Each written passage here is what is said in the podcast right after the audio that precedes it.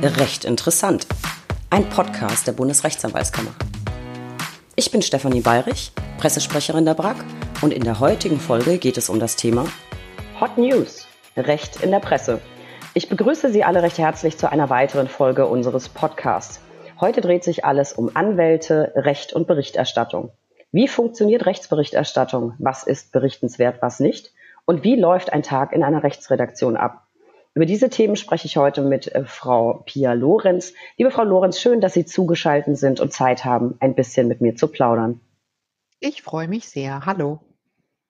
Ich möchte unseren Zuhörern gern kurz vorstellen. Sie sind Rechtsanwältin und Wirtschaftsjuristin und Chefredakteurin der Legal Tribune Online, besser bekannt als LTO. Eigentlich brennt mir heute vor allem eine Frage unter den Nägeln, die ein Statement in Ihrem Twitter-Profil betrifft. Denn jedes Mal, wenn ich das lese, bekomme ich irgendwie Hunger. Das heben wir uns aber für das Ende unseres Gesprächs auf und befassen uns vielleicht erstmal mit dem Thema der heutigen Folge. Rechtsberichterstattung. Wie sind Sie dazu gekommen? Eigentlich sind Sie ja Rechtsanwältin. Wie kommt man dann zum Journalismus? Das ist irgendwie, die Antwort ist wirklich furchtbar banal. Ich war tatsächlich auch Rechtsanwältin, äh, nachdem ich in den Beruf eingestiegen bin, zweieinhalb, knapp drei Jahre lang. Und es hat mich einfach nicht glücklich gemacht. Vielleicht lag das auch an der Struktur der Kanzlei. Ich war in einer relativ kleinen Einheit und dann eben auch die jüngste Anwältin. Man kennt das. Dann landet natürlich immer das bei einem, was man eigentlich nicht so richtig gerne macht. Es gab relativ wenig Gelegenheit zur Spezialisierung und ich habe mich einfach nicht wohlgefühlt.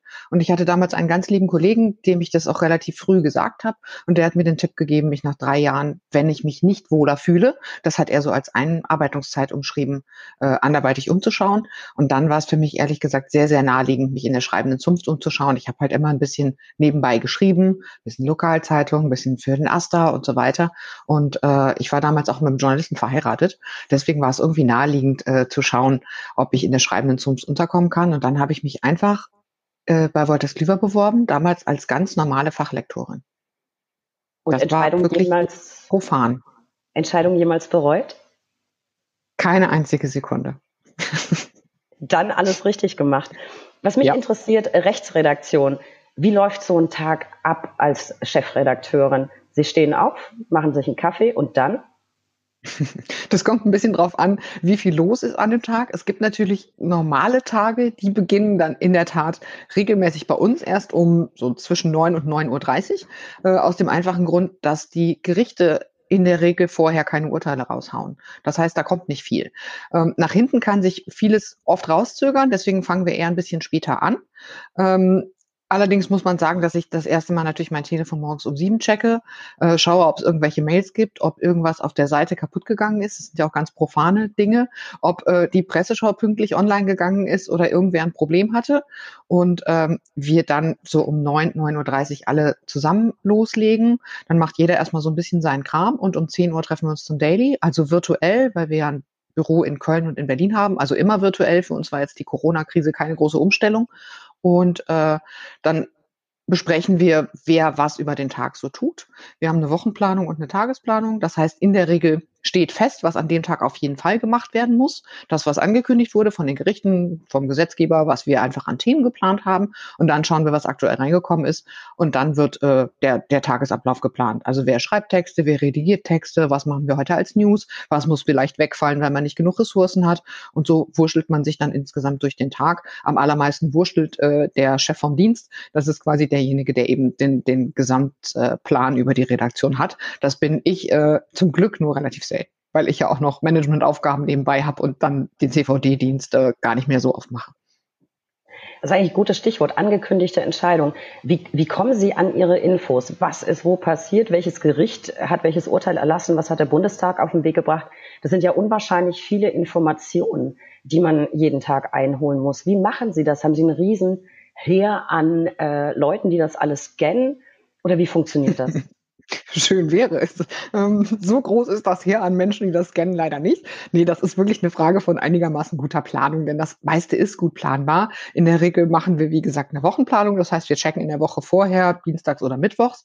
Ähm, das macht dann ein Kollege oder eine Kollegin, äh, checkt, was haben die, die Gerichte, also die Bundesgerichte, die Oberlandesgerichte checken wir zum Teil auch noch und die Europagerichte ähm, angekündigt an Entscheidungen, was kommt. Und das verteilen wir auch tatsächlich in der Woche vorab. Also wir überlegen uns in der der Woche vorab. Was machen wir dazu? Ist es nur eine News, die wir in der Redaktion schreiben? Ist es vielleicht ein Gastbeitrag, den wir an einen Autor rausgeben und so weiter? Ähm, diese Sachen sind also sehr, sehr gut planbar. Es gibt einfach quasi zwei Spuren. Ne? Das eine, was du, ähm, was du vorher weißt, und das andere ist, was tagsüber reinkommt. Und, und ansonsten haben wir furchtbar viele, ähm, sind wir in furchtbar vielen E-Mail-Verteilern eingetragen. Das ist jetzt auch sehr profan. Das ist einmal ganz viel Arbeit, aber wenn Sie das einmal haben, dann passt es auch gut. Äh, und dann natürlich Nachrichtenagenturen, so wie das alle anderen Redaktionen auch machen.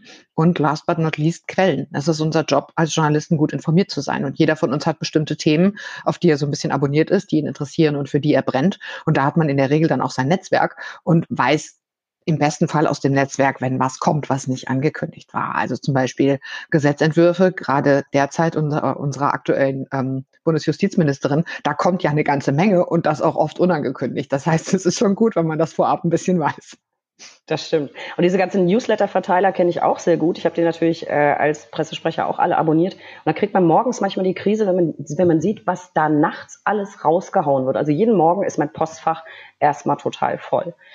Ähm, jetzt mal ganz praktisch, äh, Sie jetzt als Chefredakteurin, wie schreiben Sie dann irgendwie unterwegs mit dem Laptop? Stellen Sie Berichte selber ein? Macht das die Redaktion? Und wie wichtig ist Geschwindigkeit bei der Berichterstattung? Also in der Online-Berichterstattung ist Geschwindigkeit das Aller, Allerwichtigste. Das ist das A und O. Es geht also schon darum, dass man irgendwie mit etwas nicht drei Stunden nach allen anderen rauskommt. Und ähm, mit allen anderen meine ich natürlich im Fall der LTO keine Fachzeitschriften, sondern die Publikumsmedien. Denn wir sind ja so ein bisschen in der Mitte dazwischen, zwischen Fachzeitschriften, die dann im Zweifel eine Woche später erscheinen, ähm, dafür aber viel tiefer und Publikumsmedien, die natürlich riesige Redaktionen haben mit den entsprechenden Ressourcen und äh, zwei Minuten nach der Urteilsverkündung die Eilmeldung raushauen. Das heißt, ähm, da ist der Geschwindigkeitsdruck schon relativ hoch. Das ist aber auch eine Frage von, von Gewöhnung und von Organisation und Planung.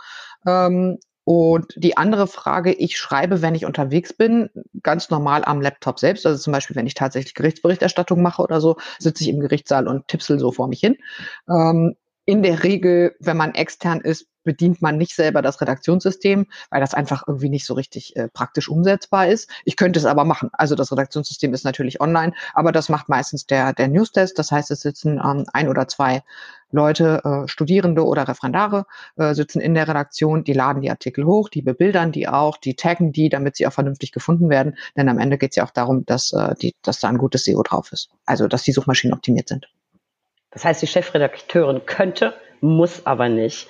Sehr gut. Das gilt übrigens auch genauso für alle anderen Redakteure. Das ist keine Chefinnenrollenfrage. Was mich ganz, ganz brennend interessiert und was ich mich immer schon gefragt habe, ähm, wie schafft man das? Es gibt ja Urteile, die haben sieben, acht, neunhundert oder mehr Seiten. Wie schafft man das, da so schnell zu publizieren? Sitzt da ein ganzes Team dran, wertet das Urteil aus über Nacht oder beschäftigt mich, äh, man sich sowieso nur mit den Leitsätzen? Äh, weder noch. Also, es ist weder ein ganzes Team dran, weil das in der Regel keinen Sinn macht, äh, noch sitzt man über Nacht dran, aus dem einfachen Grund, dass die Urteile tagsüber veröffentlicht werden. Und dann müssen sie ja so schnell, so früh raus wie möglich. Ähm, das macht in der Regel tatsächlich nur eine Redakteurin oder ein Redakteur, und zwar auf der Grundlage der Pressemitteilung. Das ist der Grund, warum das so schnell geht. Das heißt, das Urteil in der vollen Länge lesen wir erst, nachdem der erste, vermutlich auch der zweite Artikel erschienen ist.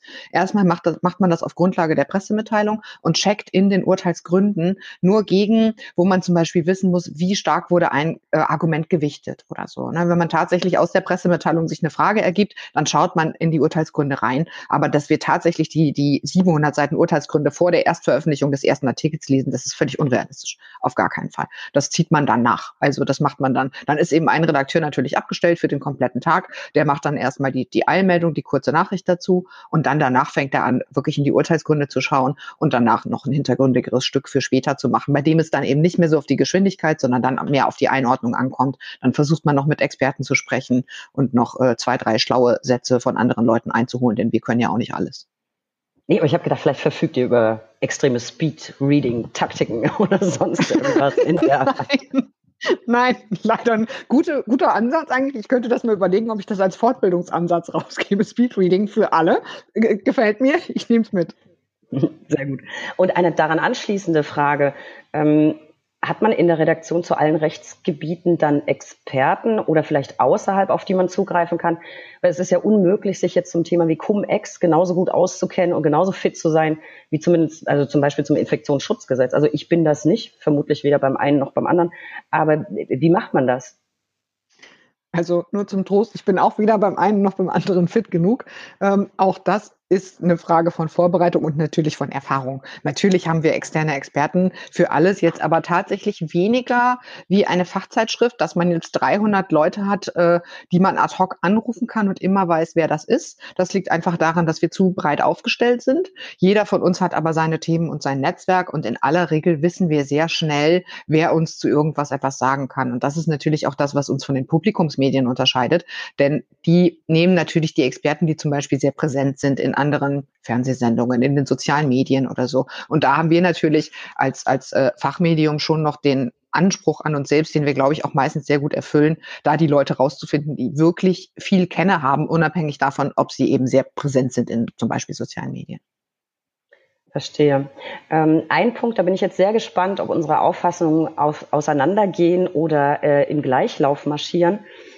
Transparenz bei Gesetzgebungsentwürfen. Sie haben es bestimmt mitbekommen, die BRAC hat ein Positionspapier herausgegeben zur Sicherung des Rechtsstaats auch in Krisenzeiten. Und eine, eine von vielen Forderungen war eben Transparenz in Gesetzgebungsverfahren. Will meinen, wir setzen uns dafür ein, dass auch Referentenentwürfe sehr zeitnah veröffentlicht werden, am liebsten der gesamten Öffentlichkeit, also auch dem rechtsinteressierten Bürger, vor allem aber gegenüber den Verbänden. Wir sind ja als ähm, Rechtsanwender die Experten, geben ja auch Stellungnahmen ab. Das passiert häufig nicht. Ich habe sehr oft die Erfahrung gemacht, dass ich bei LTO oder in einem anderen Medium überhaupt erst erfahre, dass es einen Referentenentwurf gibt. Deswegen setzen wir uns dafür ein, dass wir das zumindest zeitgleich mit der Presse bekommen. Wie sehen Sie das? Fänden Sie das gut oder wird Ihnen das wahrscheinlich die Berichterstattung erschweren?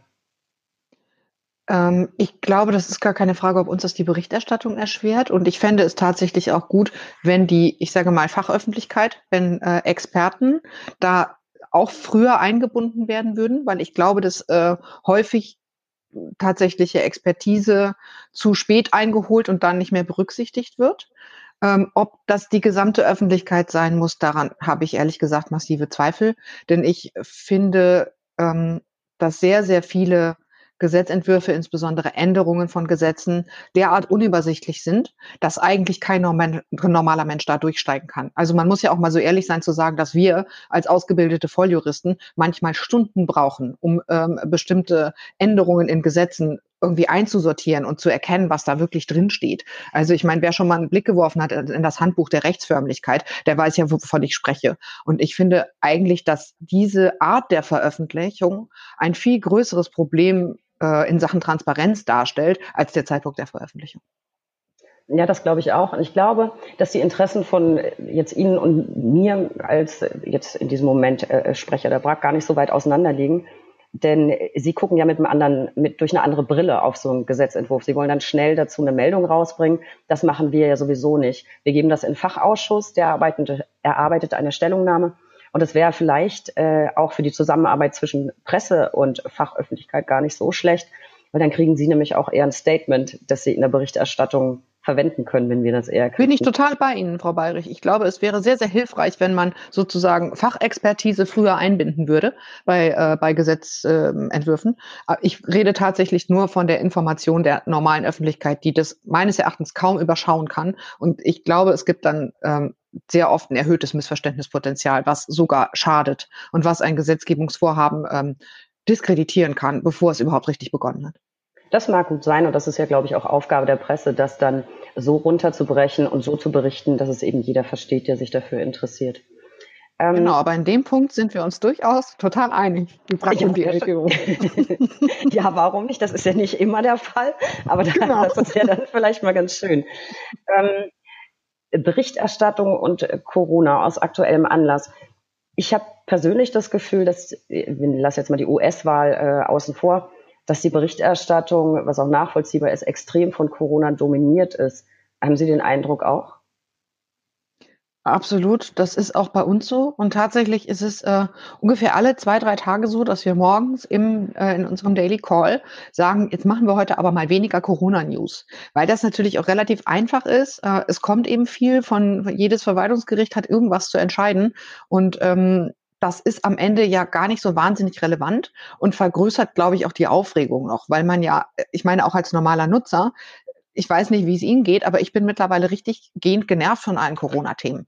Ne? Also man ist ja auch mal froh, wenn man drei Artikel mal ohne Corona liest und das Gefühl hat, die Welt dreht sich weiter. Denn das ist, glaube ich, auch völlig verfehlt. Die Welt dreht sich ja weiter. Also wir haben gerade schon darüber gesprochen, wie viele Gesetzentwürfe es gibt. Äh, es gibt die, äh, die US-Wahl die Welt existiert weiter und ich habe das Gefühl, dass die Corona-Berichterstattung, also die, die, der Anteil von Corona an der derzeitigen Berichterstattung eigentlich das nicht wiedergibt. Ja, das, das glaube ich auch. Ich habe natürlich äh, berufsbedingt so ein bisschen Tunnelblick, weil ich ja für die BRAC auch so eine Corona-Sonderseite betreibe und mich äh, jeden übrigens Tag, sehr also, empfehlenswerte, muss ich sagen. Ich schaue da oft drauf und äh, zocke mir da Informationen. Kann ich nur empfehlen Ach, allen Damen und Herren Kolleginnen und Kollegen da draußen. Mhm. Dankeschön, das freut mich sehr. Ähm, aber es äh, bedeutet halt auch, jeden Tag sich locker anderthalb bis zwei Stunden nur damit zu befassen, was gibt es neue Meldungen, was hat sich in welchem Bundesland geändert. Und ich bin ganz ehrlich, ich kann es manchmal auch einfach äh, nicht, nicht mehr hören. Ähm, die Zeit wird aber ein bisschen, ist ein bisschen zu knapp, um sich auch den anderen Themen irgendwie zuzuwenden. Ich versuche das mhm, aber genau. weiterhin. Ähm, aber bleiben wir mal bei Corona. Sind Sie der Meinung, Corona hat den Rechtsstaat verändert? Hat sich der Rechtsstaat in, in der Krise bewährt? Was glauben Sie? Ich empfinde die Frage als relativ schwierig. Ähm, Oliver Lepsius hat ja neulich gesagt, dass er nicht der Ansicht ist, dass die Tatsache, dass viele Gerichte über äh, Bestandteile der Corona-Verordnungen entscheiden, einen guten Rechtsstaat auszeichnen oder das ausmachen. Ähm, ich sehe das eigentlich ein bisschen anders. Ich finde schon, dass man insgesamt den Eindruck bekommen konnte, dass der Rechtsstaat natürlich vor einer enormen Herausforderung steht, auch schon allein quantitativ, weil das Justizsystem ja schon überlastet ist ohne Corona. So ehrlich muss man ja auch sein. Und da kam halt jetzt eine Menge dazu. Ähm, die Justiz ist weiterhin einfach in ihren Abläufen massiv gestört worden. Da sind, glaube ich, Berge an Arbeit, die jetzt abgearbeitet werden müssen. Das wird sich alles massiv nach hinten auftürmen. Auf jeden Fall. Ähm, ich glaube aber, dass man insgesamt sagen muss, dass die Justiz einen relativ guten Job gemacht hat in Sachen Abwägung, in Sachen Verhältnismäßigkeit.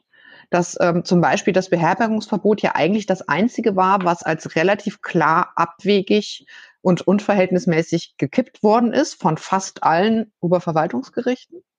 Genau, die ähm, Verkaufs meines Erachtens auch völlig zu Verkaufsflächenbeschränkung, Verkaufsflächenbeschränkung, glaube ich auch. Richtig, ja, die Verkaufsflächenbeschränkung stimmt, genau. Also das waren eigentlich so genau die Dinge, wo, glaube ich, auch der normale Menschenverstand gesagt hätte, das ist unverhältnismäßig. Ich fand es sehr interessant, dass da das Recht so dieses, ähm, dieses menschliche Gefühl sehr stark abgebildet hat. Ich frage mich aber schon, inwieweit die deutsche Verhältnismäßigkeitsprüfung mittelfristig diesen Herausforderungen gewachsen ist. Aus dem einfachen Grund, dass eben Gerichte immer nur eine einzelne Maßnahme bewerten können, ähm, die Maßnahmen aber nur als Paket in die Welt geschickt werden. Und ich finde es wahnsinnig schwierig, dann eine einzelne Maßnahme als unverhältnismäßig zu kippen. Ich bin sehr froh, dass ich derzeit kein Verwaltungsrichter, keine Verwaltungsrichterin bin. Ähm, obwohl man eigentlich sagen müsste, na ja, die einzelne Maßnahme ist vielleicht jetzt nicht so super smart und nicht so richtig gut gelungen und möglicherweise auch gerade an der Grenze der Verhältnismäßigkeit. Aber insgesamt das Paket passt schon. Ich finde, da ist eine, ein, ein Prüfungsspielraum einfach für Gerichte nicht eröffnet, den ich als relativ schwierig empfinde. Also insgesamt, auch, Rechtsstaat macht aber einen super Job, meine Meinung.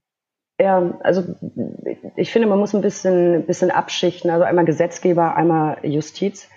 Ich glaube, die Justiz war nicht so richtig vorbereitet auf so eine Situation. Deswegen haben wir ja auch, es hat ja auch die Corona-Umfrage der BRAC ergeben, über die Sie ja auch geschrieben haben, ex extreme Verfahrensverzögerung. Ich glaube, da muss man Lehren draus ziehen, sich für die Zukunft besser aufstellen.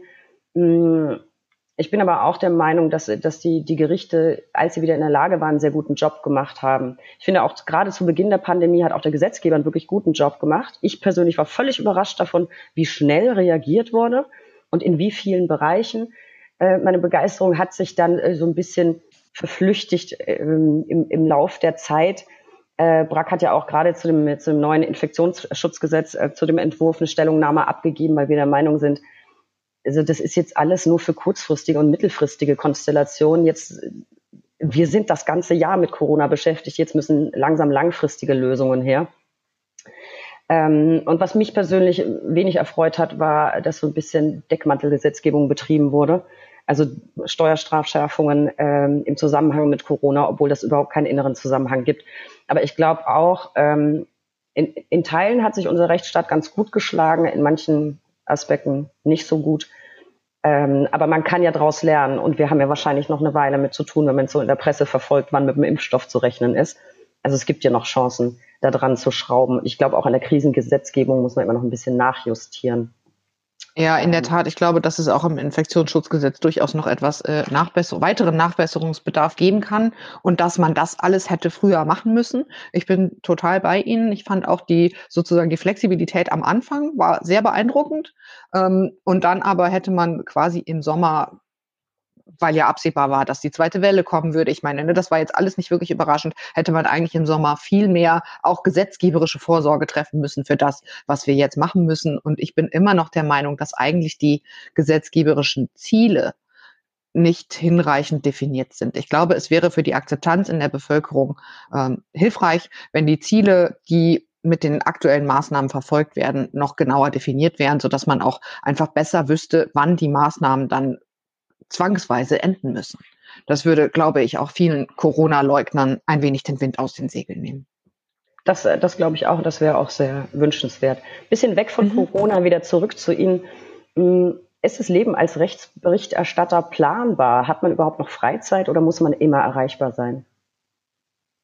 Naja, also das ist natürlich auch immer ein bisschen eine Typfrage. Ähm, ich versuche eigentlich schon, dass das gesamte Team ganz normale Arbeitszeiten hat. Natürlich habe ich als Teamleiterin manchmal nicht ganz normale Arbeitszeiten, das ist ja auch klar, aber das ist ja eine freiwillige Entscheidung. Und ähm, ehrlich gesagt, im Bereich Recht hat man viel, viel weniger Stress als zum Beispiel, wenn ähm, man jetzt echter Politikberichterstatter aus dem Zentrum Berlins ist. Ne, das ist nochmal eine ganz andere Nummer. Denn im Bereich Recht sind die, manchen, die meisten Dinge sehr, sehr gut planbar. Und ähm, dass das Bundesverfassungsgericht abbrennt, ist jetzt in meiner ähm, Berufszeit bisher noch nie passiert. Das heißt, in der Regel geht das eigentlich alles ganz gut innerhalb der normalen Arbeitszeiten. Da ist es dann sehr, sehr stressig, das ist klar.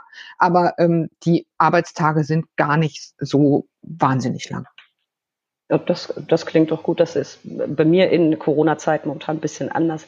Ähm, aber Gut, in, in Corona-Zeiten war das bei uns in der Tat auch zum Teil anders, das ist richtig. Eben vor allem am Anfang, als man so davon überrascht wurde und sich erstmal so ein bisschen strukturell umstellen musste. Na klar, das ist richtig, ja. Ja, so ist das. Aber auch das geht hoffentlich irgendwann vorbei. Ähm, äh, was mich interessiert, können Sie sich an die ulkigste Meldung erinnern, die Sie je verfasst haben? Ich frage nach, weil ich, ich glaube, es war diese letzte, nee, das war diese Woche, äh, bei LTO eine Meldung gelesen habe, äh, da muss ich wirklich ein bisschen schmunzeln. Da hat die Post es geschafft, eine Examenshausarbeit aus Bayreuth nicht nach Bayreuth zu schicken, sondern ins 3500 äh, Kilometer entfernte Beirut. Fand ich sehr. Äh, haben Sie was Vergleichbares auf Lager? Also das war tatsächlich auch meine Lieblingsnachricht der Woche. Äh, relativ lustig, dass, äh, dass einer meiner Kollegen die noch abmoderieren wollte morgens im Daily. Ich war total empört und habe gesagt, das gibt's doch wohl nicht. Das ist ja wohl ein Witz. Das ist die beste Nachricht der Woche. Unser Traffic ist gesichert. So war es dann natürlich auch. Zumal es noch eine Jura-Examenshausarbeit war. Das mögen die LTO-Leserinnen und Leser natürlich auch sehr, sehr gerne. Ähm, es gab mal eine sehr ähnliche Meldung. Da hat ein Amtsgericht darüber entschieden, ähm, was mit einer Dame aus dem Osten war, die ich bin nicht mehr ganz sicher, wie rum es war, aber die wollte nach Porto und ist dann in Bordeaux gelandet, aus naheliegenden ähm, dialektischen Gründen. Bordeaux, genau. ähm, die fand ich auch sehr schön, aber ich muss sagen, dass die, ähm, die schönste kuriose Nachricht, also meine absolute Lieblingsnachricht, war das Landgericht Arnsberg. Das war, glaube ich, Ende 2019. Äh, das musste darüber über einen Mann entscheiden, der gegen seinen Nachbarn und ehemaligen besten Freund klagte, weil der im äh, besten Wissen und Gewissen handelnd im Haus die Heizung anmachen wollte und sich in dieser Heizung eine halbe Million Euro befanden. Das war ganz furchtbar. Der hatte seinem Kumpel gesagt, ich kümmere mich um dein Haus, während du im Urlaub bist. Und dann hat er den besucht und dachte sich, Mensch, ganz schön kalt hier, das ist nicht gut, ich schmeiß mal die Heizung an. Und der hatte seine kompletten Ersparnisse, eine knappe halbe Million Euro in dieser Heizung drin. Also ich finde, das ist eine der, der schrecklichsten und gleichzeitig lustigsten Geschichten, die ich so kenne. Ähm, das Landgericht Arnsberg ist dann, glaube ich, auch in Rechtskraft erwachsen. Die haben gesagt, das ist dermaßen überraschend. Ähm, man muss nicht damit rechnen, dass, ähm, wenn man irgendwie im, äh, ein, ein Haus bemuttert und versorgt, dass da in der Heizung eine halbe Million Euro liegt. Der Mann musste das nicht zurückzahlen, aber es ist das Ende einer Freundschaft. Surprise. Also ich glaube, das ist meine Lieblingskuriose Meldung. Das, das, ist, das ist großartig. Ich könnte mich da jetzt auch nicht entscheiden. Äh, alles wunderbar. Äh, Finde ich prima. Dann von der Berichterstattung etwas, ich bin ja immer ein neugieriger Mensch, etwas privater. Ähm, auch wenn wir es alle nicht mehr hören können, sind wir wieder bei Corona. Wie ist es Ihnen persönlich so ergangen in den letzten, also man kann ja gar nicht mehr sagen letzten Monaten, sondern äh, im Rest des Jahres? Ach, eigentlich äh, finde ich immer, dass es mir persönlich ziemlich gut geht im Vergleich zu dem, was andere Menschen erdulden müssen. Ich meine, ich habe einen Job, den man komplett vom Homeoffice aus machen kann. Wir waren auch praktisch die ganze Zeit über im Homeoffice. Es gab immer sehr massive Beschränkungen bei Wolters Kliever, also eine Höchstgrenze an Menschen, die im Gebäude sein dürfen, sehr strenge Hygienekonzepte und es gab dann eben auch während beider Lockdowns die Ansage, komplett zu Hause zu bleiben. Das heißt, äh, ich habe mir mittlerweile einfach ein vernünftiges Arbeitszimmer eingerichtet und ähm, ich bin davon persönlich vergleichsweise wenig betroffen. Ich glaube, das ist ja auch immer sehr abhängig von der privaten Situation. Also ich habe jetzt keine drei schulpflichtigen Kinder, die ich homeschoolen müsste oder so. Dann äh, ist man, glaube ich, hat man noch ganz andere Sorgen, als, als wenn man einfach sagt, ich gehe jetzt nicht mehr aus dem Haus und langweile mich ein bisschen, weil ich meine Freunde nicht mehr sehe. Ne? Also ich finde, das sind tatsächlich in Zeiten wie diesen echte Champagne Problems. Und wenn man dann Lebensgefährten und einen Hund hat, hat man, glaube ich, eine ziemlich perfekte ähm, äh, Ausstattung daheim, um sich wahlweise nicht zu langweilen, aber eben auch keine Kinder beschulen schulen zu müssen. Das ist, glaube ich, schon ganz gut. Insofern will ich mich da überhaupt nicht beschweren. Ja, sehe ich, äh, sehe ich ganz genauso. Ich finde auch, ähm, alles, was, was man momentan erdulden muss, ist relativ leicht zu erdulden. Äh, gleiche Situation. Hund hilft enorm, kann ich nur bestätigen. Mann oder Lebensgefährte auch. Ich will mich da auch gar nicht beschweren. Aber gibt es irgendetwas, was Sie ganz besonders vermisst haben? Ich würde jetzt furchtbar gerne, weil sich das einfach so viel besser anhören würde, sagen, die Oper oder so. Es wäre schlicht nicht die Wahrheit. Ich vermisse echt mein soziales Leben. Also ich vermisse meine Freunde, ich vermisse meine Mädels, ich vermisse unsere Abende beim Spanier und äh, mit viel zu viel Tapas und Wein und, und ich vermisse es ganz profan, Menschen in den Arm zu nehmen. Ich vermisse es, meine Nichte und meinen Neffen zu knuddeln. Nur, oder, oder mit meinen Mädels den ganzen Abend die Köpfe zusammenzustecken. Ich glaube, da bin ich genauso wie jeder andere Mensch auch. Ja, ich nicht, aber bei mir ist es tatsächlich die Oper, die ich am meisten. man, dafür kennt man sie, Frau Bayrich, ja, dass sie Nein. häufig in der Oper anzutreffen sind. Ja. Genau. Mhm. Nein, ich unter, unter, unterschreibe das ähm, völlig. Mir fehlen auch die Abende mit Freunden bei gutem Essen, mit guter Unterhaltung. Aber auch mhm. das, bin zuversichtlich, wird alles irgendwann wieder möglich sein. Es wird ähm, alles wieder gut. Ja, ich glaube auch, es wird alles wieder gut. So, und jetzt, äh, ich erwähnte es eingangs, zu der absolut brennendsten Frage überhaupt heute. In Ihrem Twitter-Profil haben Sie ein Statement, das da lautet, besser als Recht und Politik sind nur Kuchen und Literatur. Starke Worte. Mich interessiert natürlich, welcher Kuchen Nicht welche Literatur, sondern welcher Kuchen. Ja, welcher Kuchen? Gut. Ich muss, ich ähm, habe gar nicht so einen richtigen Lieblingskuchen, äh, sondern ähm, ich muss sagen, ich liebe alles, was amerikanische Backkunst ist. Ich finde, äh, die Amerikaner können besser backen als die Österreicher und die Deutschen zusammen, auch wenn jetzt alle beleidigt sind. Ich liebe das ganze Zeug. Zum Beispiel für Red Velvet Cake könnte ich sterben. Ähm, das Gute daran ist ja, dass das alles relativ noch einfach zu backen ist und äh, dass man das auch alles sehr, sehr gut selber machen kann. Ich bin sehr froh, dass ich nicht äh, Betreiberin eines Cafés bin, nicht nur in den aktuellen Zeiten, sondern weil ich auch glaube, dass ich ungefähr 150 Kilogramm wiegen würde, denn ich liebe Kuchen und Süßigkeiten, würde wahrscheinlich meine halbe Theke immer selbst aufessen. sehr, sehr schön. So, jetzt kommen wir zu meiner Lieblingskategorie, die drei Ls. Der Buchstabe L kann für so vieles stehen. Lieblingsurteil, Lieblingsessen, Lieblingskuchen. Ähm, Ihre drei Ls, liebe Frau Lorenz, was ist Ihr Lieblingsurteil? Auf die Gefahr hin, dass das jetzt langweilig ist, weil das bestimmt ganz viele Leute sagen. Aber ich war live vor Ort und es war alles andere als langweilig. Menschen haben Beifall geklatscht und ich gebe es zu, ich habe geweint. Das Sterbehilfeurteil des Bundesverfassungsgerichts aus Februar 2020. Ich hatte das Glück, in, in Karlsruhe zu sein und alle hatten damit gerechnet, dass es ein revolutionäres Urteil werden würde, aber dass es so revolutionär werden würde, also dass sie im Prinzip die ähm, Sterbehilfe komplett freigeben würden, auch ohne ähm, lebensbedrohliche Krankheit, das hatte, glaube ich, niemand so auf dem Schirm. Und ich habe sowas persönlich noch nie erlebt, eben dann das Glück zu haben, auch noch live vor Ort zu sein, wenn Menschen wirklich klatschen, wenn Leute in Tränen ausbrechen. Und mir ist es ehrlich gesagt auch so gegangen. Ich glaube, darüber kommt nichts mehr. Nee, und ich glaube, es ist ein so bahnbrechendes Urteil, das kann man auch gar nicht langweilig finden, äh, auch nicht, wenn ganz viele andere das genauso sehen. Dann Ihr Lieblingsmotto, würde ich gerne wissen. Das steht nicht in meinem Twitter-Account. Ich glaube aber in meinem WhatsApp-Account, äh, irgendwas ist ja immer. Ich finde, das ist so ein Spruch, der kommt, glaube ich, auch aus dem Norden und ähm, das passt so zu allem. Denn es ist ja tatsächlich irgendwas immer und auf der anderen Seite ist es irgendwie beruhigend. Solange man noch sagen kann, irgendwas ist ja immer, weiß man andererseits auch, dass es jetzt so schlimm gar nicht sein kann. Ich finde das ganz großartig persönlich, denn eine ganz liebe Freundin äh, und ich, wir stehen täglich, fast täglich in Kontakt, telefonieren und egal was blöd läuft oder auch nicht ganz so blöd, äh, jede von uns sagt mindestens dreimal während eines Telefonats immer so mit nordischem Akzent, ja, irgendwas ist ja immer, ne? Äh, von daher äh, auch da die, dieser, dieser Gleichklang, Frau Lorenz, ich bin äh, regelrecht schockiert.